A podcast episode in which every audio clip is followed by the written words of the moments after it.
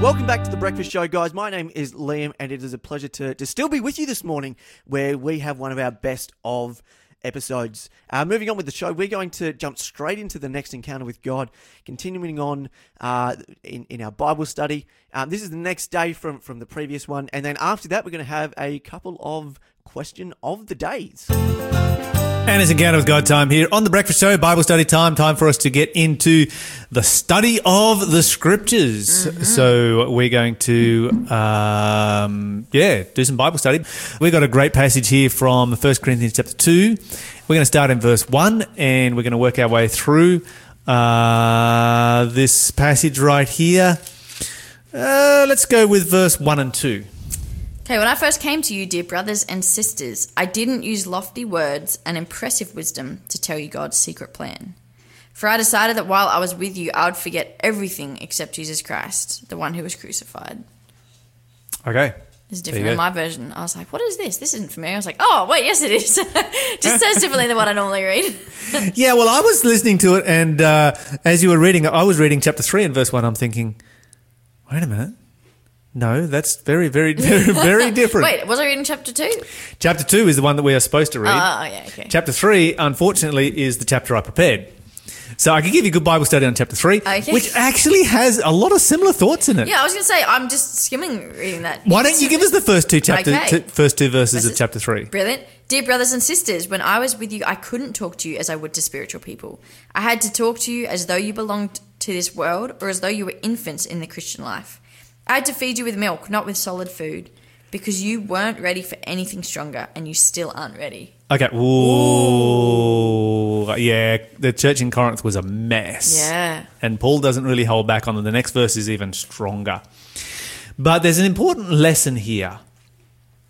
Paul founds this church in Corinth, and primarily it is a Gentile church. Mm. And so, as he says in chapter 2, he goes there and he doesn't come with, you know, fancy arguments or, you know, deep wisdom, uh, anything like that. He's just preaching Christ and Him crucified. That's what he says. I just determined to preach Christ and Him crucified. And so, this is a very, very different approach to the approach that he makes in Athens, where he's dealing with, you know, the educated elite very, very wise people. In Corinth, he's dealing with traders, and well, it was basically a trading city. It was kind of like the ancient world's Singapore.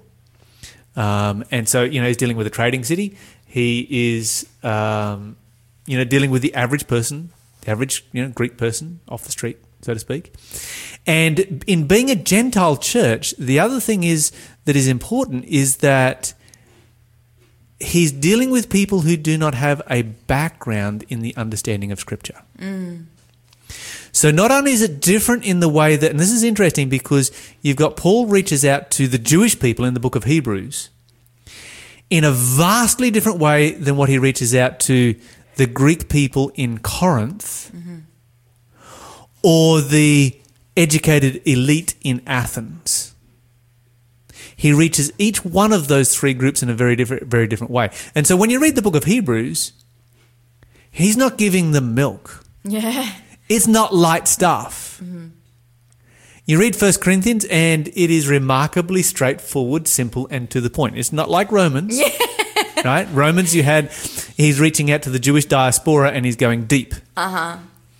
In uh, in uh, in in Corinthians, he's speaking more simply, particularly First Corinthians. He's probably speaking more simply than anywhere else. Uh, Paul speaks anywhere in the Bible because these people are just not ready for it. Yeah. And so there's a lesson there for us. Okay, so then uh, he preaches Christ and Christ crucified, and people accept Jesus Christ and they become a part of God's church. Does that then mean that we're all good? They're all good? Everybody's all good? We sit back, we relax, we now know the gospel message, and we don't really need to know anymore. No, man.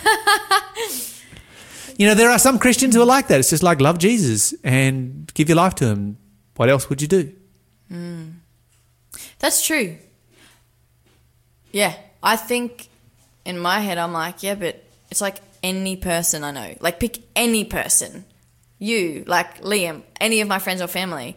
There's so much that I don't know about them. Uh-huh. Even my family members And if who you- I've grown up with. That's right. And if you value them, Yeah. you want to know, right? Exactly. You keep asking questions, be like, hey, da da da. Like, there are people that for sure know more about my brother than I do. For sure. Because I've done life with them in dis- different parts. Why would God, who is infinitely bigger than us, have less to know? Yeah. Like, It's yeah. You're listening to Faith FM, positively different radio.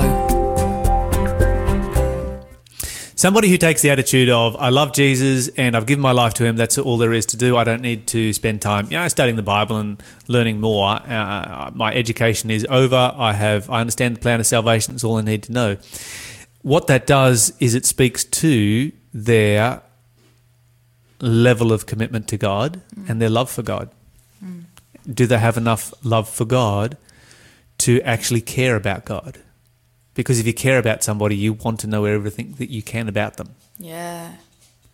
And if a person doesn't care about God, then they don't love God. And if a person doesn't love God, have they experienced? Are they experiencing salvation? And I would even say, can you can you love someone that you don't know? Like I'm I'm not sure it makes sense. You can know about something, right? Like I can know about the plan of salvation. And that's a really important thing, right? And, and if I'm giving my life to God, yeah, there's plan of salvation is going to be a big part of that. Oh, I see what Jesus has done for me. Wow, I see that I'm loved. I'm, you know, there's a whole bunch of stuff that goes with that. But I'm like, how can I say I love Jesus and then just never spend time with him? And how can I say I love Jesus and never spend time with the people he loves? Right? So, like, there's also a focus, fo- a focus on mission. I was like, I can't say this word. um, because I, I, also argue people. uh, So I've also heard people argue it's like, oh, well, my faith is a very personal thing. I don't talk about it with people, and I understand that within reason. You know, like as you said, the way you can approach different people, like as Paul does, he's writing to this group. He might use this thinking or wording or whatever. So okay, depending on the relationship, depends on what. But I'm like, what do you mean? What do you mean no one should ask you about it and you don't talk to anyone about it? Yeah, that makes no sense at all. No. And I've had probably a couple of friends and like I remember the first listen to her, I, kind of took a sec like I didn't even, I didn't have a response because I was like I don't, I don't know what to say to that like okay um I don't get it How does that work? Yeah, yeah, yeah. Because then that was faith is only that that I believe. There's nice and clear constraints. I believe this, maybe not that. Da da da. That's really not to do with I know this person. No, that's right. Do you know what I mean? It's just, it's just, it's just theory. It's just information. Yeah. Yeah. Okay, so let's see what Paul has to say about this because, you know, he begins here. He says, like, I didn't come to you with, you know, excellency of speech or of wisdom declaring unto you the testimony of God. I determined not to know anything among you except Jesus Christ and Him crucified. Mm. And so that's where he starts. It's very simple, it's very basic, it's very straightforward. It is the plan of salvation, the plan of redemption. Uh, verse 3 and 4. Chapter two. Are we talking about now? Yes. Yeah. Okay. Um, uh, I came to you in weakness, timid and trembling, trembling, and my message and my preaching were very plain. Rather than using clever and persuasive speeches, I relied only on the power of the Holy Spirit. I love this. Uh huh. Uh huh. Yeah, you would not think that this was possible for Paul, to Paul, do. I know. Paul must have been restraining himself with such incredible, you know, power to be able to present in a way like this. Yeah. But he recognized that it was nece- necessary. Mm. And I've been in places where people's understanding of the Bible has been so basic that it's like, okay, you came prepared with all of this, all right, trim it down, trim it down, trim it down. And, you know, having used to being preach, preaching to very biblical audiences here in Australia and being in a place where people had basic, well, they didn't own Bibles and they basically never seen a Bible. And they might I think there was one Bible in the entire village. Uh, and to trim it down was really quite challenging. Yeah. I don't think I actually ever really trimmed it down to where I needed to be. Paul seemed to do so when he got to Corinth. He was uh, definitely successful there. I have a question for you. Mm-hmm. so you obviously do evangelism. You're quite good at getting up in the front and telling all the things and it being very interesting. And what you were saying regarding Paul and the way he spoke to different groups of people depending on their need. Yes. Do you think we know our communities well enough to know what those needs could be. The way to do that is to get out into the community to spend some time with hmm. the members of the community. And the best way is to just get out and start knocking on doors. uh, if you do that, you will learn what your community is like. You will hmm. meet people, you will make friends, you will have an amazing experience, and you will find out what the needs of the community are and what their interests are. Hmm. And the key with that, of course, is to find out the interests of the seekers. Yeah, yeah, yeah, fully. Because there's a difference between a seeker and just a community member. Mm-hmm. And one of the mistakes that we've made in the past is we have focused on community members rather than seekers. And so that's where we've put all of our research. And so we've gone to community members and say, okay, what would attract you to a church? And they're like, well, I would never go to a church, but if I was going to be attracted to one, it would be, uh, well, this, this, this, and this. And then we've structured our churches around that. And so we've, we've built, we've actually structured churches that are focused on reaching people who will never be reached. Yeah. They've made that clear. They're like, I Yeah. don't want to come. Yeah, but if I was, then this is what it would be. So then we go and we create a church that would be the church that Someone who doesn't want a church. nobody wants to come to. Yeah, yeah, yeah. Somebody who wants to, who does never want to come to church, you know. And so that's been a major mistake. It's interesting when they've redone the research and they, rather than focusing on just the average person in the community, they've focused on um, only people who have just been baptized. Oh, okay, yeah. Because now it's like, okay, these people were in the community, but they were seekers.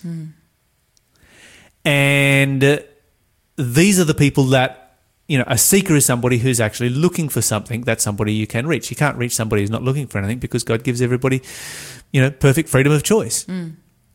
And it's like, okay, you're not going to reach everyone in the community. You're only going to reach seekers. What are seekers looking for? And what have they said? Well, okay, so here's here's how it goes. Your community member who's not a seeker is basically looking for entertainment. Yeah, yeah, yeah. That's what that's that's what it's all about. Um, you they, they're looking for a church that is going to compete with the entertainment, so music, sports, and um, TV that they get on the weekend. A seeker, on the other hand, is not looking for that at all. And so we've built entertainment churches because our research has focused on community members rather than seekers. And the um, yeah, eighty-seven percent of seekers were are out there who are out there are looking for a church with solid Bible teaching. They're looking for doctrine. You know, it's a big difference, That's a it? big difference. It's a very, very big difference. And so, if you're going to build a seeker friendly church, you need to have a church that is super friendly, but that has also got solid Bible teaching in it. yeah, yeah, yeah. Yeah. I think we see that through COVID. The actually. focus is on Bible teaching rather than focuses on entertainment. Yeah, Because entertainment, you know, and, and there's there's you know music and and you know all these different things that we have in church that are entertaining. There's nothing wrong with that. We No. need that. That's a Yeah. vital part of worship. I'm not saying that, you know, there are aspects of church that are not entertaining, but I am saying that we are missing the point when we make our churches entertainment that's focused. the focus. Yeah. I think what I was going to say, I think we saw that um, at the start of COVID, particularly. I knew a bunch of people who they were looking for answers, right?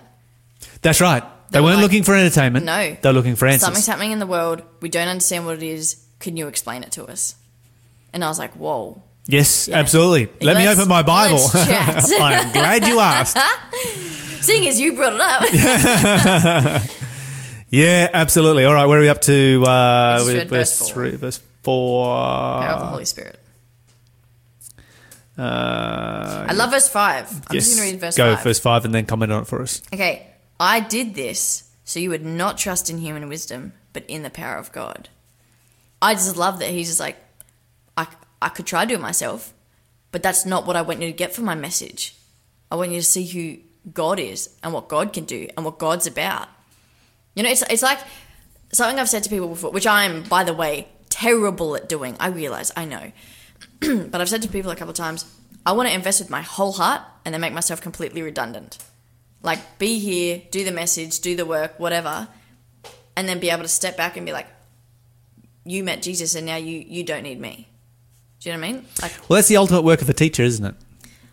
yeah, To make yourself redundant yeah, every year. yeah. I'm no longer needed in this space because now you know it. Yeah. You know, it's it's all about redundancy. I've never actually thought of it that way. Yeah. A teacher is all about making themselves. You've got from now until the end of the year to make yourself redundant to this classroom. Yep. And in some ways, parents are too. Yeah. You know, like we're teaching you to be able to be independent of me. I say we. I'm not a parent. Like, but. But no, you're absolutely correct. and well, the, the thing, right? greatest achievement that we can then achieve is to make ourselves redundant. Mm. Ah, interesting way of. Looking to at it. do. It's I've never thought of it that way before. It's a really cool insight. We're going to listen to Carly Fletcher with Not Ashamed. This is the Breakfast Show with Minnie and Lyle.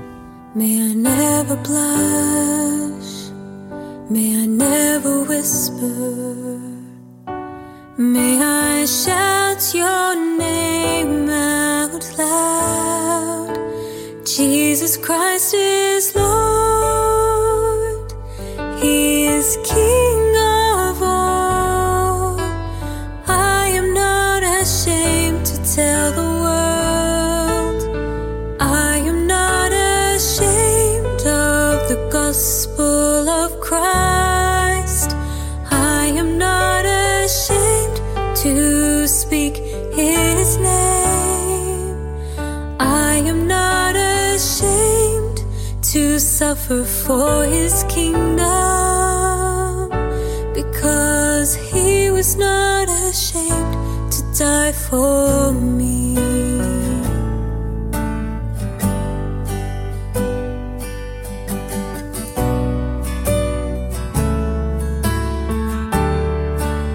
For I am not ashamed of the gospel of Christ, for it is the power of God to salvation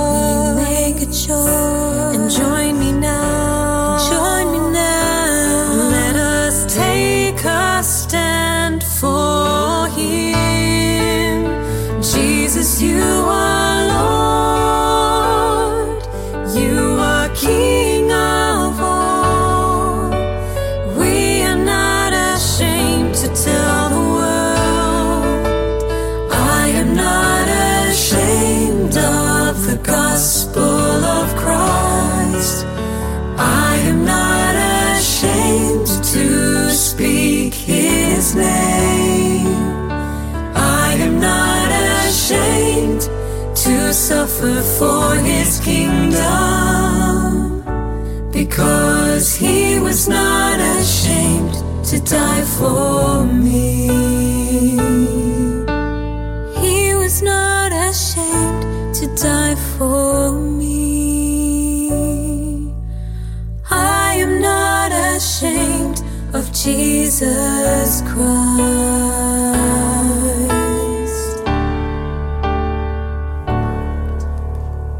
That was Carly Fletcher with Not Ashamed. You're listening to the Breakfast Show. Let's uh, go to verse 6. I'm keen to get to verse 6. I'm actually keen to see what your translation says in verse 6. Okay, let me tell you.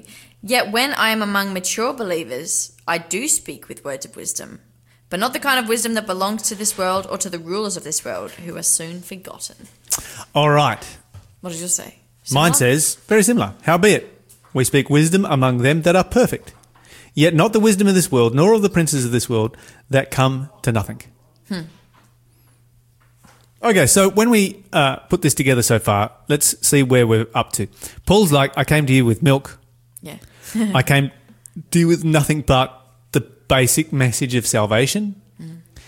so that you could grasp that. When I preach to people, like for instance, he preaches to the Hebrew people, like you've got in the book of Hebrews, I do speak with, hmm. I do go deep.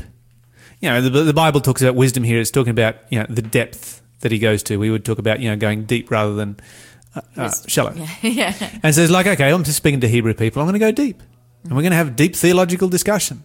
So I haven't been having deep theological discussions with you. Just giving you the basics. Okay, is Paul then implying that it's fine for them to stay there and never to reach the depth of understanding of what he's going to write in, say, for instance, the book of Hebrews. Nah. Nah. I reckon we see that in chapter three that we read just before. He's like, You aren't ready. But it kind of there's this implication, but you could be or should be. You should be. yeah. There's actually no reason why you should still be at this point that you're at. Indeed. And then I think you go. I, I- I think it goes on to say about like the reasons why is because you're still holding on to all these things you need to let go of, right? Yes. It's like you're holding to onto your sinful self rather than to Jesus. yes. It's a bit of he, he's quite rebuking in. This. Oh, hey, First Corinthians, First Corinthians, he does not hold back. No. he does not hold back like you have all. problems. Uh, they do have. He starts like in verse ten. You know, normally you got like a chapter of introduction saying Mm-hmm. nice things, which was the standard method of letter writing in those days. But in this one, he says some nice things. Yeah, the Church of God at Corinth. Yeah, blah blah blah blah blah. Okay, you guys have problems. Let me just get straight to the point. Yeah, nice and clear. Yeah. All right, here we go. So, text message coming through. While it's a good thought for a teacher to make himself or herself redundant to the students in the class they are teaching that year, a teacher will always be needed for the new class. Yeah, a good teacher will always be needed till the close of probation. Absolutely, because once you've made yourself redundant with one class, there's another one coming another through. come. It's an animal that demands to be fed every single day and has demanded that since the first day of creation. Yeah. Okay, where are we up to? Uh, let's continue on from uh, verse 7. No, the wisdom we speak of is the mystery of God. His plan that was hidden, uh, that was previously hidden, even though He made it for our ultimate glory before the world began. Keep going. But the rulers of this world have not understood it. If they had, they would not have crucified our glorious Lord. Whew. Okay, right there. Let's stop and consider that for a moment. So he's talking about the wisdom and he's talking about depth of knowledge, but it's not the wisdom of this world. Nah. So why did the wisdom of the world crucify Jesus? You know, what, what, what was the threat that they saw in Jesus? It was going to take their power, He's going to take their power. authority, or whatever. Yeah, and uh, because he was getting too much power, it was like, well, you know, if he gets too much power and too many people follow him, then the Romans are going to get stirred up and they're going to come and destroy our city and our people and all that kind of thing. So we need to do this for our national interest. Well, they actually destroyed their own people and their own city and got the Romans stirred up anyway without Jesus, despite the fact that Jesus was saying, "My kingdom is not of this world. Yeah. Yeah, yeah, yeah. If my kingdom was was of this world, my servants would fight, but it's not of this world." Mm-hmm. It's like, no, no, no. We need to crucify him because you know we need to kill him because uh, he's going to you know bring the Romans down on top of our heads. We don't want that. Mm. That was the wisdom of this world, but the wisdom that was out of this world was this is the Son of God. Mm. This is the Messiah. Which is part of that mystery of God aspect, right? That's right. That's talking about. And this is where Paul goes with this because when he talks about that, he introduces the mystery of God. He's actually demonstrating that, okay, I've come to you with some fairly basic stuff, hmm. but this is bottomless. Yeah, fully. You know, this is absolutely bottomless. I mean, you think about how many students there are right now who are writing essays around the world in theological or similar degrees. Mm-hmm. And every, some, every single one of them is discovering something new from the Bible. right? Uh-huh. Yep. Now, now think about this then. Think about how many of them were doing it yesterday and the day before. Mm-hmm. And how many new things are being discovered from the Bible today and were being discovered yesterday and the day before, right? I'm putting this in a university context for you Yeah, because yeah, this yeah. is you're, you're at No, university. you, got you, you, you write these kinds of things. Okay, and then spin that out over the last 2,000 years hmm. of people learning and writing and publishing and preaching something new that they've discovered in the Bible. Hmm. And how close have we got to finding the depths, to finding the bottom of everything there is to know about the Bible? I reckon you'd need eternity. Actually. Absolutely. We haven't even gotten close. Yeah, not at all. We've made a bit of a scratch on the surface for sure. It's been a good scratch, but Do you ever find this? Anyone, you Lyle or anyone who's listening, that have a little think. Um, the more I feel like I'm learning about who God is, the more I'm like, oh, I don't get it. Like, there's so much to this. Absolutely, absolutely. And and you, you know, I think a good example of that is the natural world. Yeah. Because when you study the natural world, the number one thing that you learn is how little you know. Yeah, fully. And the more you learn, the more you realize how little you know. Mm-hmm. And so I think it's a great illustration of God. I think it's a great illustration of the Bible. I think it's a great illustration of who God is and what the Bible is like. You know, the book of nature is called, often referred to as God's second book. fully. God's first classroom, God's second book. It's first classroom, 2nd book. And when you, so when you study nature, anyone who studies the natural world will relate to the fact that the more we learn about the natural world, the biggest lesson we learn is how little we know. Absolutely. Yep. And the Bible is just like that. Yep. The more you learn about the Bible, the more you realize how little you know. Mm. And that the goodness of God just goes so beyond our understanding of what goodness can be. Yes, Because we don't live in a world where there's just pure good. absolutely. And then you meet Jesus and you're like, oh, you're a different sort of person. indeed, indeed. Yeah, there's so many fantastic things in this chapter. whole chapter is a great chapter to study through. Um, Paul leads us to a deeper knowledge of Jesus Christ, and let's all desire to go there and to do that and to be part of that today. Measure the temple, the altar, the door. The worshippers bowing, but leave out the court. Nations will trample its 42 months. Bathe in the tears of the worshipping ones. Bathe in the tears of the worshipping ones. Olive trees, lampstands bearing the light. When they end their story, the beast ends their lives. They die at the hand of this beast from the pit. Egypt and Sodom take pleasure in it. And Egypt and Sodom take pleasure in it. But nobody loves when God's very breath brings those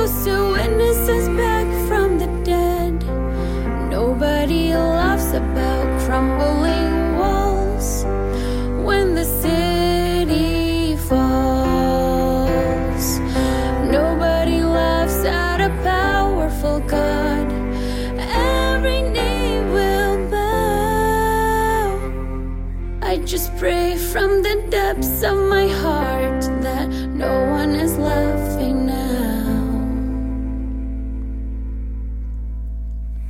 1260 years given to them. They both reach their hearts out, then come to their end.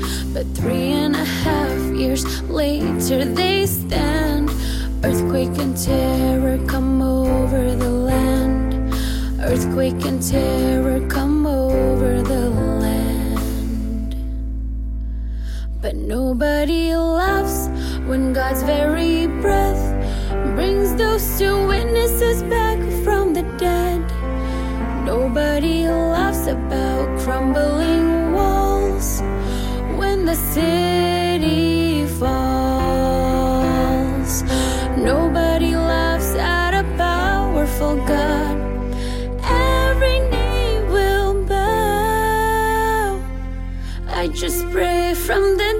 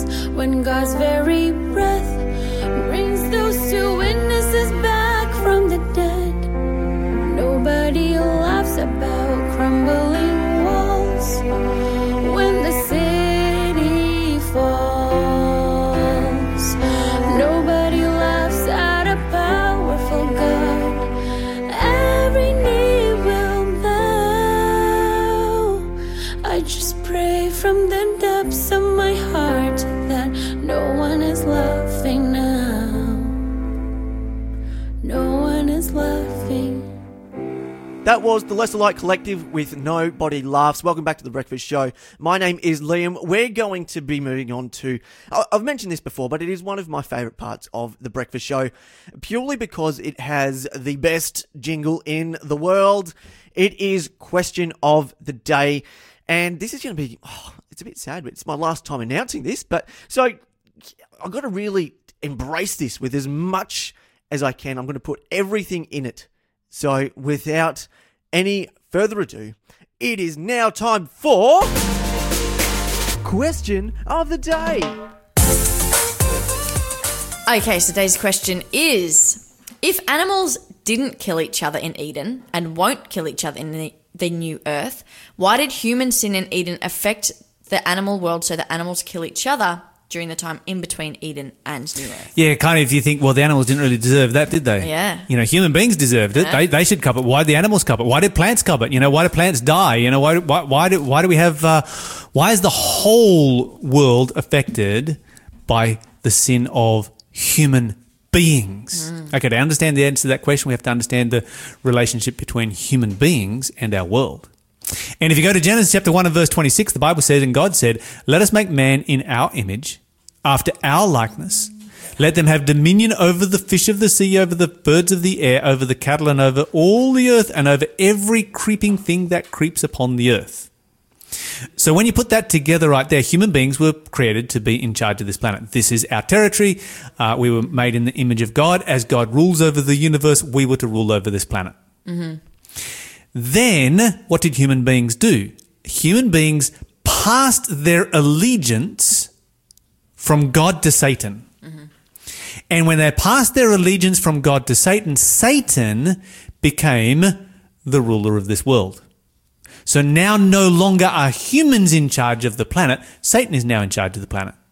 So what do you expect Satan to do? So uh, if you go to, uh, say, for instance, uh, the Gospel of John, uh, chapter 12, verse 31, Jesus says, now is, uh, sorry, John chapter 14, verse 30, hereafter, I will not talk much with you, for the prince of this world comes and has nothing with me. That's Satan. He's called the prince of this world in the Bible. And so when Satan became the prince of this world, then he's in charge. He can do what he wants. What would we expect Satan to do? Would we expect him to not mess with the creation that was under his charge? Of course we would expect him to mess with it, and he has messed with it. And this is why the animal creation has been so negatively affected. You find another great example of this in the book of Job, where the Bible says the sons of God, there came a time when the sons of God gathered together in heaven. Okay, who are the sons of God that are being mentioned here? Well, it's not the Son of God, Jesus Christ. Mm. It's not the redeemed, because the redeemed are here on this earth. So the sons of God can only be the heads of the various races that live in the universe. The Bible says that Adam was the son of God not because he's equivalent to Jesus Christ, but because he was, well, who are you going to list as his biological father? You can only list God. And so he was the head of this world. He was the head of the human race, and he was the one who should have been there in heaven as representative of planet Earth. But Satan turns up at that particular council as the representative of planet Earth because he is the prince of this world mm. because that allegiance has been passed over to him. And he's like, I'm the one who's in charge of planet Earth, which is when, you know, prompts God to ask the question. It's like, okay, if you're in charge of planet Earth, you're in charge of everything down there, you know? What about Job? Have you considered my servant Job? He doesn't seem to be your servant. um, and so you have that long and detailed discussion that takes place as a result of that. And so, very simply here, um, you find that you've got a situation where this world has been corrupted by Satan. Yeah. In becoming prince of this world is like, okay, what can I do to create havoc? Okay, I can do this, I can do that, I can do the other. And it's interesting how he's done it because he's done it in such a way that uh, animals hurt and kill and destroy and yet still exist.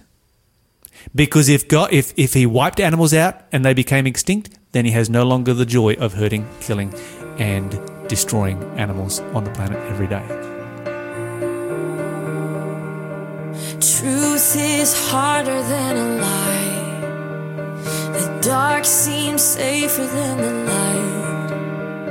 And everyone has a heart that loves to hide. I'm a mess, and so are you. We've built walls nobody can get through. Yeah, it may be hard, but the best thing do. Bring your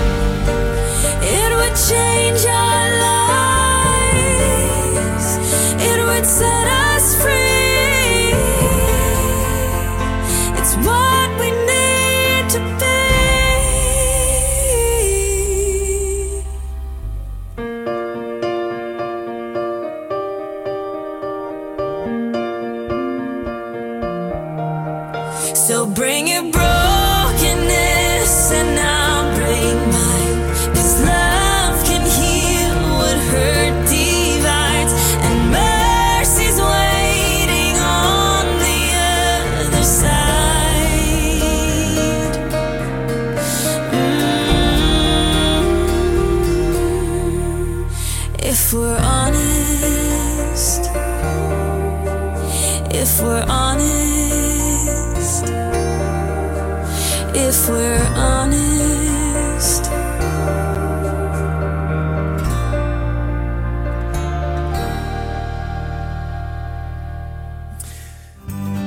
Guys, this is Lyle and Minnie, we're not here right now, but we will be very soon. we're going to be back on the 5th, so keep keep listening, stay tuned. We'll be ready. I hope you're ready. And in the meantime, enjoy our best of.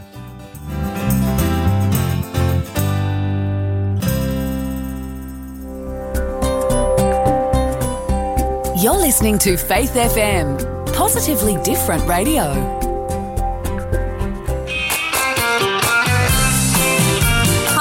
And I'm Chapo, and we are the hosts of The Marriage Project. We have a lot of fun on the Marriage Project where we talk about biblical wisdom for marriage, how it translates into real life, and we want to be with you building stronger marriages. So you can join us every Friday afternoon at 3:30 p.m. right here on Faith FM.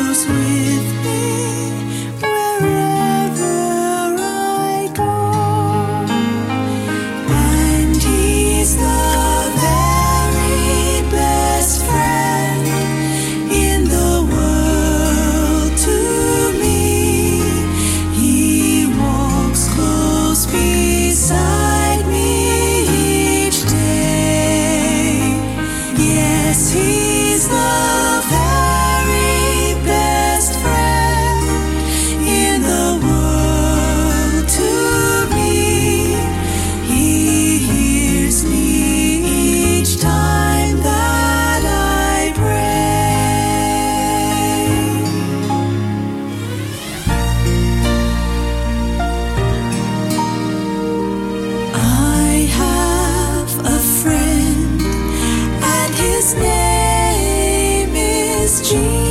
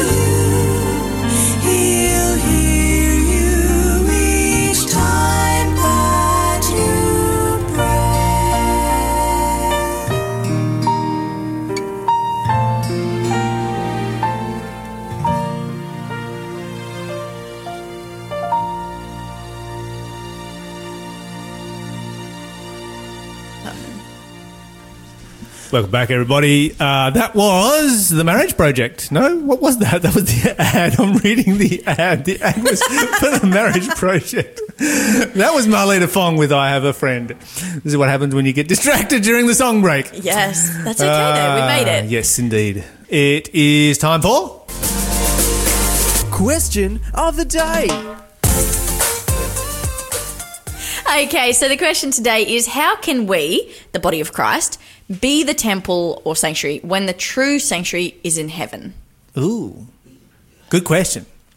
Okay, so what we need to do is to look at the purpose for the sanctuary mm-hmm. because this will help us answer this question. The Bible says in Exodus chapter 25 and verse 8, Let them build me a sanctuary that I may live amongst them. Mm-hmm. So, what is the purpose for the sanctuary? Being in God's presence. Place for God to live, right? Yeah, absolutely. So, if God lives there, then that's his sanctuary. Hmm. Okay, so here's my question Does God live in heaven? Yes, Yes. Does he have a sanctuary in heaven? yes, Yes. Does God live in your heart? yes. Is then your heart a sanctuary for God? Yeah, I'm picking up what you're putting down. Okay, so both of them are God's sanctuary. Two, two very different kinds of sanctuary. Uh, so the Bible says, uh, just in case you're wondering, uh, 1 Corinthians chapter 6 and let me see, verse 15. Uh, know you not that your bodies are the members of Christ? No, that's not the one I'm after. Verse 19. What? Know you not? uh, It had the same same start to it. Know you not that your body is the temple of the Holy Spirit which is in you, which you have of God, and you are not your own, for you are bought with a price. Therefore glorify God in your body and in your spirit, which are God's. Hmm. So who does the Bible say lives in your heart in that verse? The Holy Spirit. The Holy Spirit. Hmm. Whereabouts does Jesus live? In heaven. And yeah, Okay, so Jesus lives in heaven. The Holy Spirit lives in your heart. Jesus lives in your heart through the Holy Spirit. Mm. The Holy Spirit is everywhere, so he lives in heaven. And so obviously we have a sanctuary in heaven yeah. and we have a sanctuary on earth. And the reason that we've got these two different uh, aspects of the sanctuary, one being the body and the other being you know, the sanctuary that's in heaven, is because it is showing us that God is omnipresent. God is in all places at all times, and it is also showing us that God is three. Yeah. Because Yeah. if God was one and a, a, a being that was restricted by time and place, then God could not be in two places at once. Mm. But because God is three, he can be in more places at once. And so God's Holy Spirit lives in our heart, and Jesus lives in heaven. Mm. And the sanctuary is where God is. Mm. It actually goes quite deeply into, yeah, who God is and also what God wants to do in our hearts. Absolutely. And I think the important thing for us is that there, well, there's an important message in both. Mm, exactly. Both of these are just as important as each other because it is the sanctuary in heaven where God ministers for us. Yeah. So that we can be filled with the Holy mm. Spirit here on this earth and become a sanctuary for God Fully. in our lives. Without one, you cannot have the other. Both of them just as important as each other. All right, this is uh, Sandra Enderman with Ready for the Storm. You're listening to Faith FM with Lila Minnie.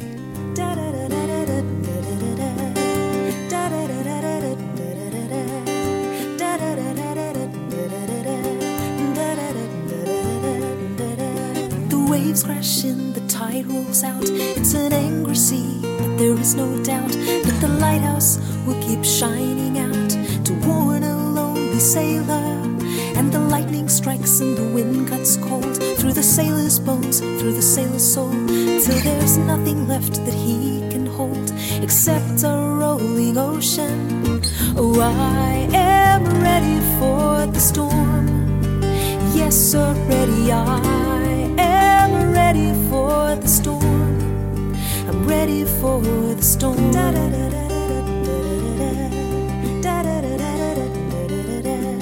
give me mercy for my dreams. Cause every confrontation seems to tell me what it really means to be this lonely sailor. And when the sky begins to clear, the sun it melts away my tears, and I cry a silent, weary tear for those who mean to love me. Oh, I am ready for the storm. Yes, already I am ready for the storm. I'm ready for the storm.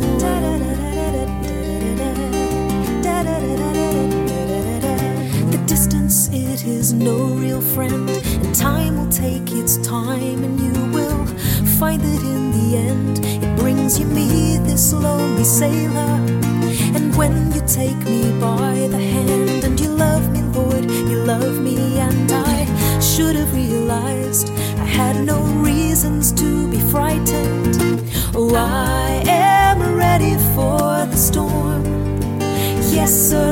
I am ready for the storm. Yes, sir, ready. I am ready for the storm. Yes, sir, ready. I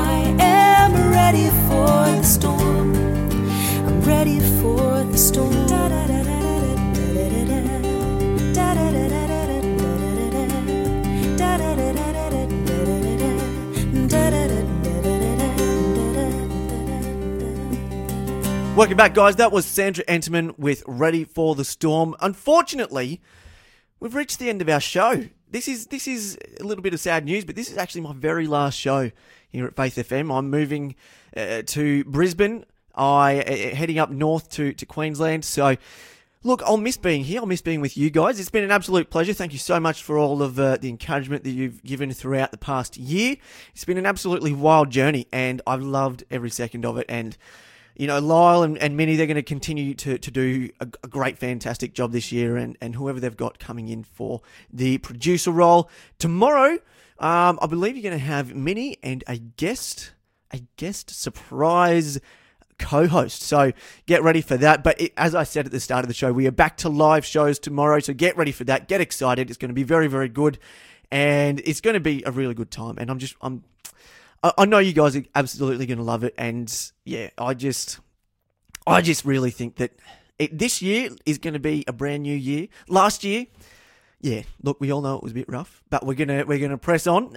we're gonna we're gonna do our best, and we're just gonna we're gonna press on and hope for a next uh, a, another fantastic year. As with been previous years, maybe not so much last year, but it's this year is it's gonna be a winner. I've just got a feeling we're gonna love it. It's gonna be great. So. Yeah, no, but thank you very much for, for everything, guys. And it's, it, I guess it's my turn to sign off, isn't it? So, what I'd like to remind you guys to do is, is as you go throughout your day, remember to, to study your Bible, to, to trust in Jesus, to talk faith, live faith, act faith, and of course, you will go strong in Jesus Christ. Thanks, guys. Bye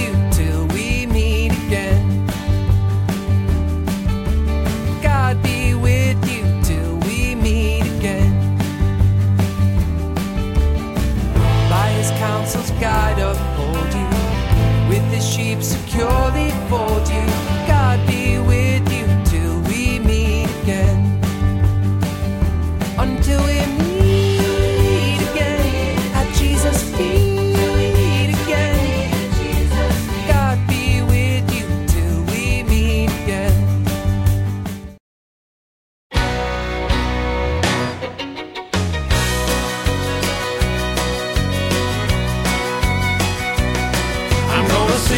As long as it takes for a song to make sad, heavy spirits free. I'm gonna keep making music that carries the secret that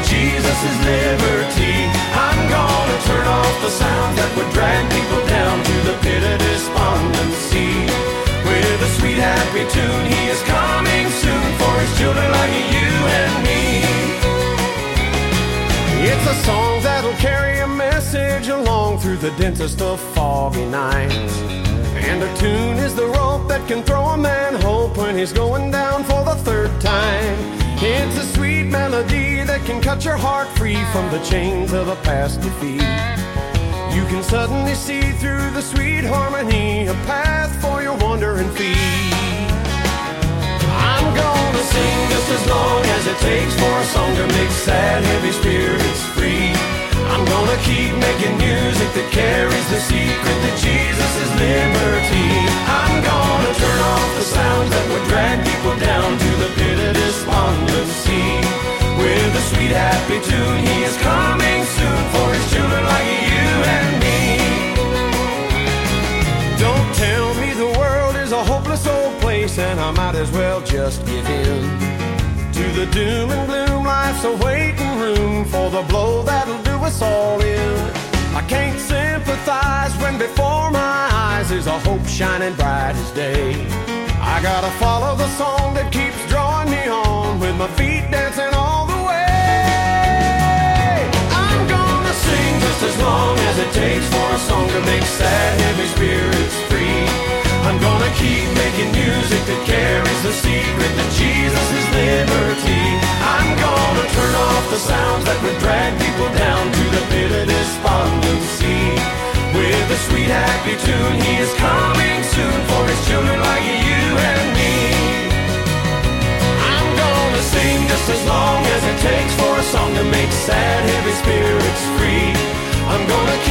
making music that carries the secret that Jesus is liberty. I'm gonna turn off the sounds that would drag people down to the pit of despondency. With a sweet happy tune, he is coming soon for his children like you and me. Yeah, with a sweet happy tune, he is coming soon for his children like you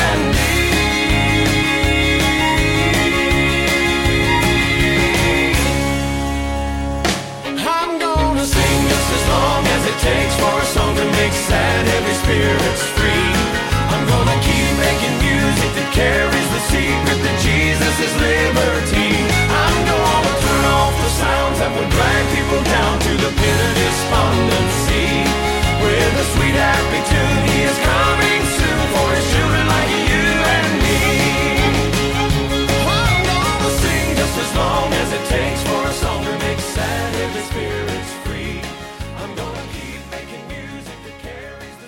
For being a part of the Faith FM family. Join our community on Facebook or get in touch at 1 800 Faith FM.